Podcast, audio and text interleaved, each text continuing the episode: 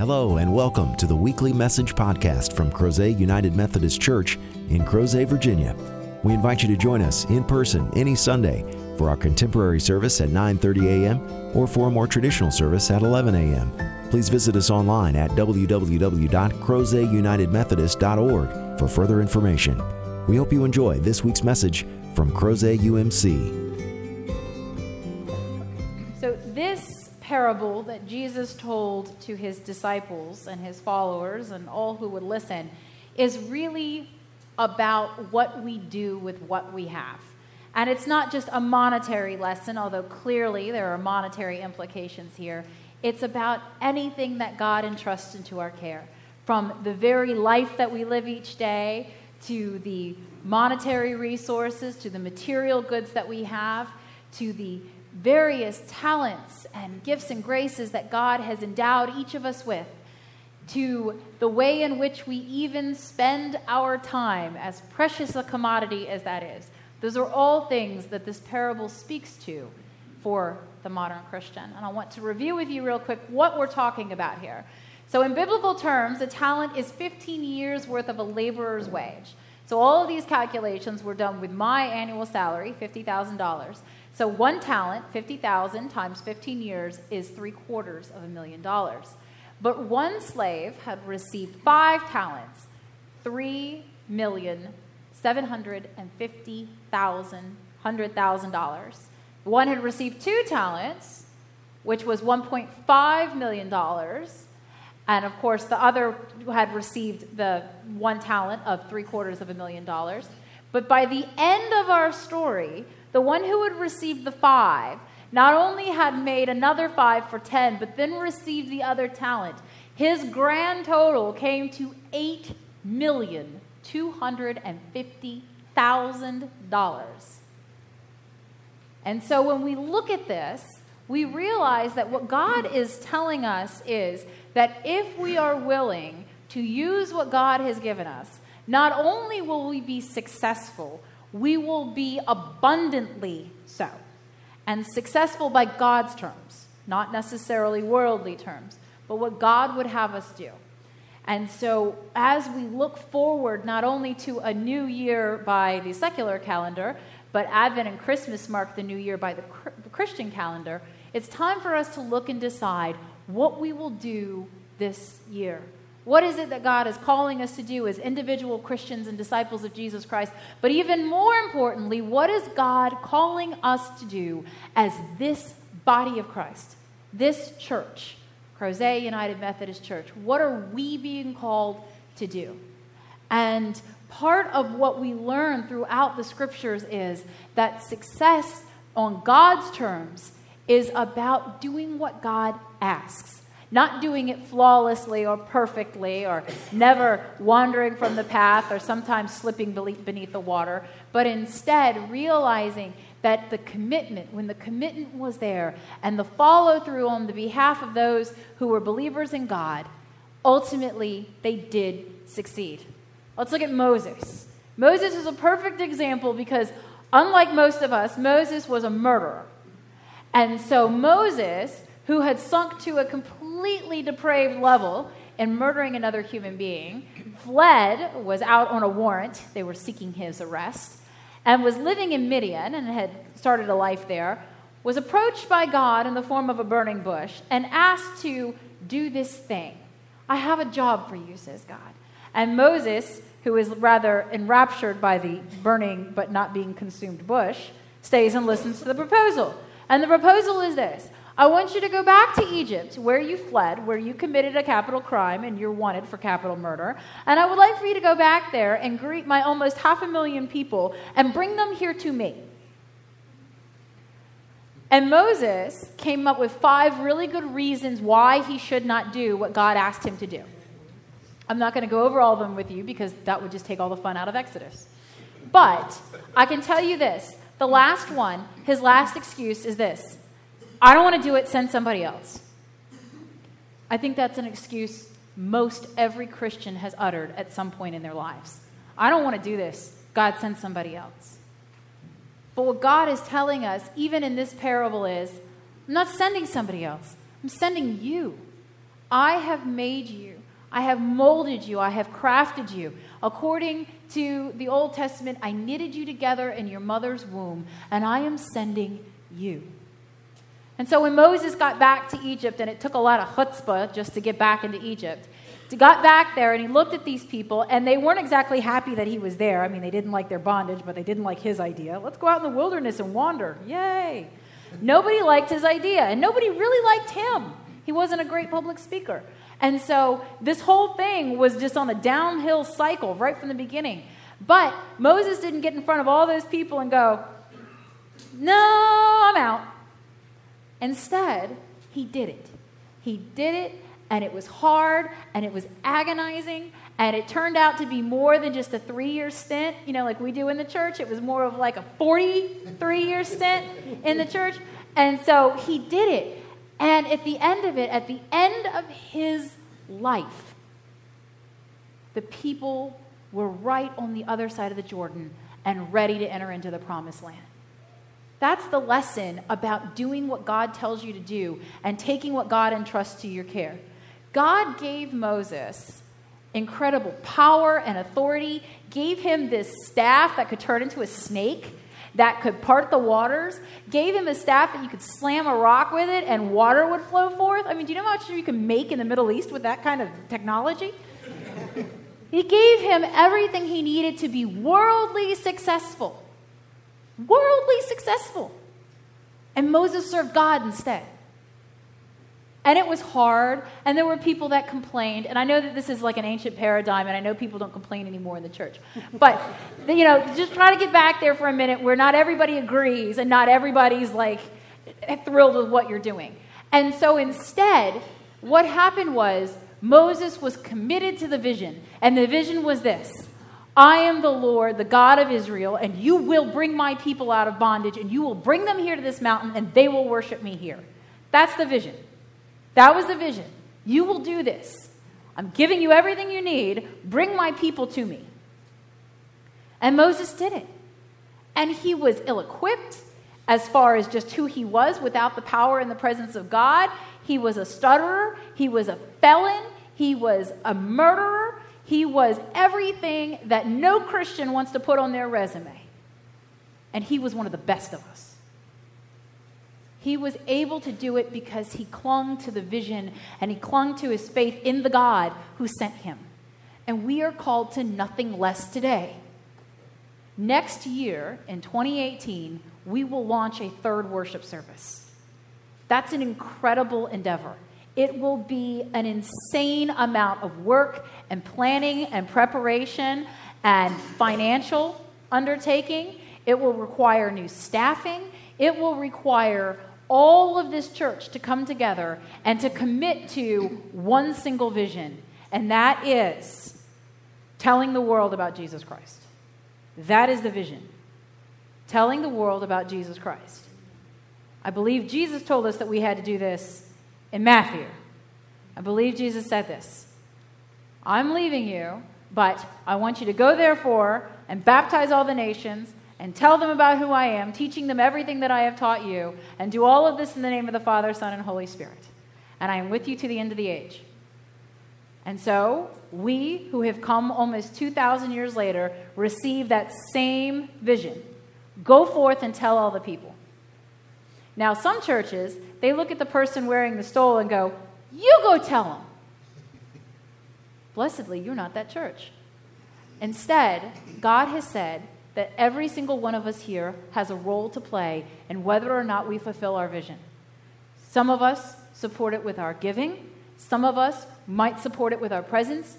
All of us should support it with our prayers, because at the end of the day, what Jesus was telling us and what he finally said to all his disciples, and especially Peter, after he was resurrected, as they were eating a breakfast, he looked over at them and they said, if you love me, you will feed my lambs. If you love me, if your faith is true, if your heart is right, you will feed my lambs. You will not find excuses. You will not double book yourself. You will not go on vacation. You will not retire from this. You will be committed for your life to feeding my lambs. And he wasn't just talking about with food. We should feed people with food. We should feed them in their hearts so that they know that they are loved and forgiven and free. We should feed them in their spirit so that they know that the gospel truth is for them.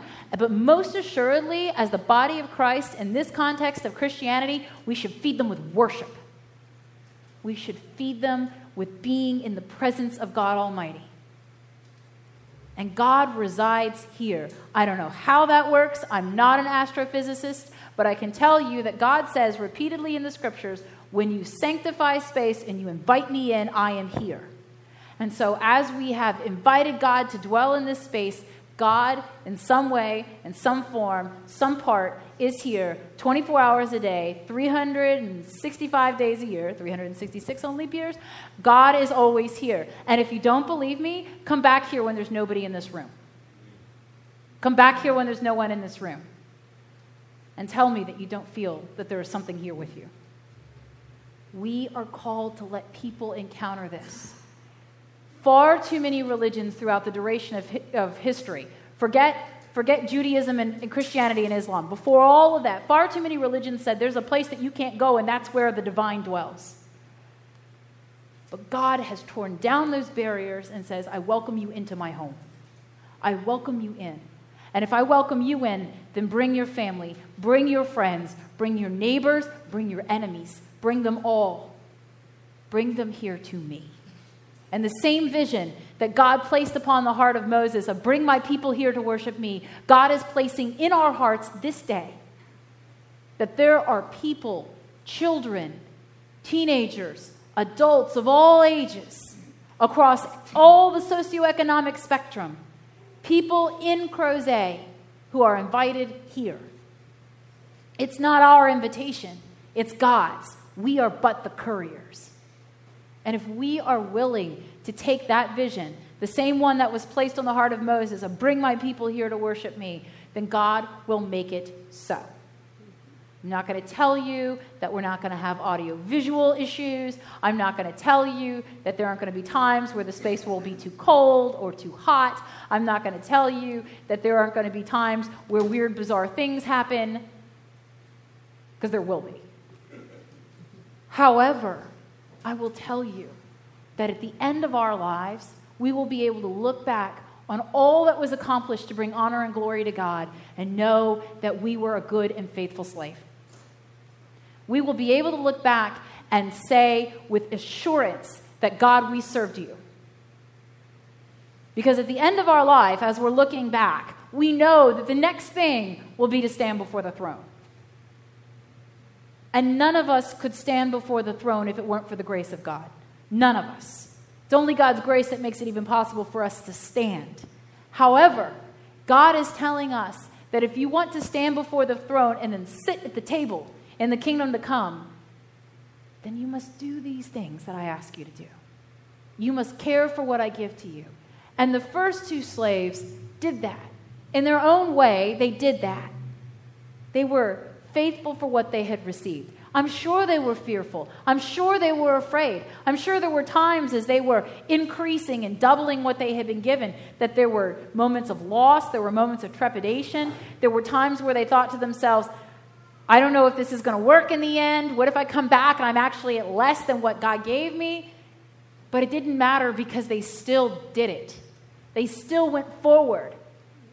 Nothing in the church works perfectly. Nothing. I was raised in the church. I work for the church.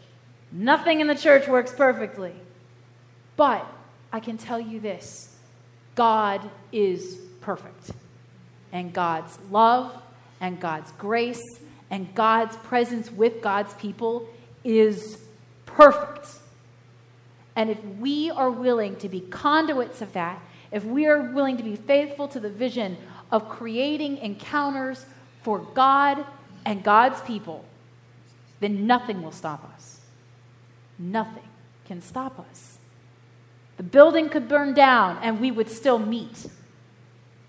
They can threaten our lives. People have come into churches and taken lives, and that will not stop us from doing what we are to do. We are a people who are committed until the last breath in our body. The difference between a Christian and a non-Christian. is that nothing will stop us from doing what we do. Not the naysayers, not the finance sheets, not the Sunday morning attendance, not the football schedule. Nothing. Nothing. I know where you live. Nothing will stop us. The stakes are high, brothers and sisters. It is important. There are people all in this area who have no idea that they are forgiven, loved, and free. And is that not the greatest tragedy of the human condition? Not to know that your Creator, your Maker, your Redeemer, and your Sustainer knows you and loves you. We cannot squander that truth. God, in Christ Jesus, told us to tell it, and we will. And we will tell it in our own way. We will tell it in a way that is most appropriate to whatever the context is, but we shall speak it. We shall live it. We shall love it into being. Because there is no greater calling. And if we think to ourselves, we can get lost in the trap, in the parable of going, well, you know, if I had what the guy with the 5 talents had, I could have done a lot more, Jesus. I'm just saying. You know, if you would have given me all the resources of Beyonce, it'd be a whole other Crozet United Methodist Church. But we can't do that. We can't have, you know, we don't sit around at trustee meetings and go, you know, if we had that salary of Tom Brady, just imagine what we'd be doing. That's not what we're called to do. Instead, we're called to say, here I am, what do I have, and how can I use it to accomplish the mission? And the mission is always about people. The mission is not about numbers. It's not about facts and figures. It's about people. Those numbers and those facts and figures, they boil down to how many people are we blessing with the gospel? And I have been in churches where it looks very different. You mean, I have been in churches where they say, nope, the food pantry is closed and we're not feeding you. You'll have to come back next week. I have been in churches that have said that. I have been in churches where someone new comes in and people say, no, you can't sit here. Honey, give me your purse. She can't sit here. I have been in those churches. I have also been in churches where people in their darkest moment of and their darkest hour of desperation call the church, and the church says, we can't help you. I have seen that. And this is not that church. This is a church that not only feeds people every single week on Mondays, but we feed them huge amounts of food on the third Saturday distribution, and we keep extra boxes in the front office for moments of extreme need in between all of those opportunities. This is a church that says, we were called to feed the hungry, and by God, we shall feed the hungry. This is also a church that on its highest holy day of Easter, at the 11 o'clock worship service, when there were more people in here than the fire marshal would ever let us get away with, made room for more. This was a place where people not only crammed together on pews, but we put an extra rows up here, and they may or may not have been blocking every single exit in this room. I will not go on record as saying that. And not only that, but I saw people give up their seats to go back and get the crappy seats in the back. Not the rockers. Those are pretty awesome. But the ones behind that. You know what I'm talking about. This is a place where we have started to turn over a dark stain in Christendom. There was a time, especially in the American church, where people paid for their pew seat. You bought your seat, and you got to sit there, and no one else did. And if you didn't show up, then that seat sat empty, because no one could sit in your pew. This is not that church. This is a church that says, I will get up and I will give you my seat. We will scoot over. We will get intimately acquainted with other people in our family and those people that I don't even know, just for the sake of giving someone a seat. I have watched you do it. I have seen it. Because you live and breathe hospitality in a way that other churches haven't yet figured out. But the thing that is most powerful about this church to me is that when people are in their dark moment of need and they call, we say yes. We say yes. When A mother was having trouble with her autistic son and could not keep him in the yard because of his condition. And he was wandering out into the streets and had almost been hit multiple times, and he couldn't even articulate where he belonged. They called up and they said, "We're desperate. Can you help us build a fence?" And we said, "We'll build the whole fence. We'll pay for the whole fence." When a church member who had been battling disease for over a decade, for almost 2 decades, could no longer use their bathroom and their shower because of their physical disability, and they were desperate just to be able to stay in their home, we renovated their bathroom so that they could continue to thrive here in their home with their family. And we did that because members of our church had been faithful and good stewards, and they had seen the vision, and the vision was clear that we give and we bless. We give of ourselves, we give of what we have in order to bless, to make us a conduit of Jesus Christ. And we have. A mother reached out to us because her 20-something son was killed in a tragic accident, and she could not afford to bury him. And we did. Because in their darkest hour, in their moments of despair, when the whole world says, there's no way this is getting done, the Church of Jesus Christ said, here, miracles happen. Here, those who think there is no way that anyone is going to love them that much, they call, and here they hear compassion and mercy, kindness and grace. Because we are the church. And more, the world starts to realize that the church is us, that we are part of the fabric of the church. The church isn't just a building. It's not that building over there. It's that congregation of incredible people who are just as flawed, fatally so, as Moses. Moses, the murderer, Abraham, the pathological liar, Noah, the drunkard, Samson, he's too big of a mess to even go into. Samson was a hot mess. Peter, who saw Jesus over and over again and still doubted and betrayed him. And yet, look at what they accomplished. And so when we have those moments of, I don't know that we can do this. I don't know that we can do this here. We can do anything God tells us to do. Anything God tells us to do, we can do it. And this year will be a game changer in the life of this church. They tell us that in order to be a large church in the Virginia Annual Conference of the United Methodist Church, you have to average 351 people in worship. That's what they tell us. And it's not because we get some really awesome gold-plated steak knife set that says large church on it. That's not why we do this. But I don't think that getting to 351 is going to be the hard part. I think it's going to be breaking 300. And this year, if we launch this third worship service, that will tell us whether we're going to break 300. That will be the moment. And after that, no one will touch you. You will build bridges and you will make connections that people will wake up yearning to encounter. And so this is the time when we look forward to the annual celebration of the birth of Jesus Christ, when we look at ourselves and go, this is a year of rebirth. We're getting ready to celebrate the birth of our Savior, and this is the rebirth of us. What will you have us grow into this year, God? Who will you have us be?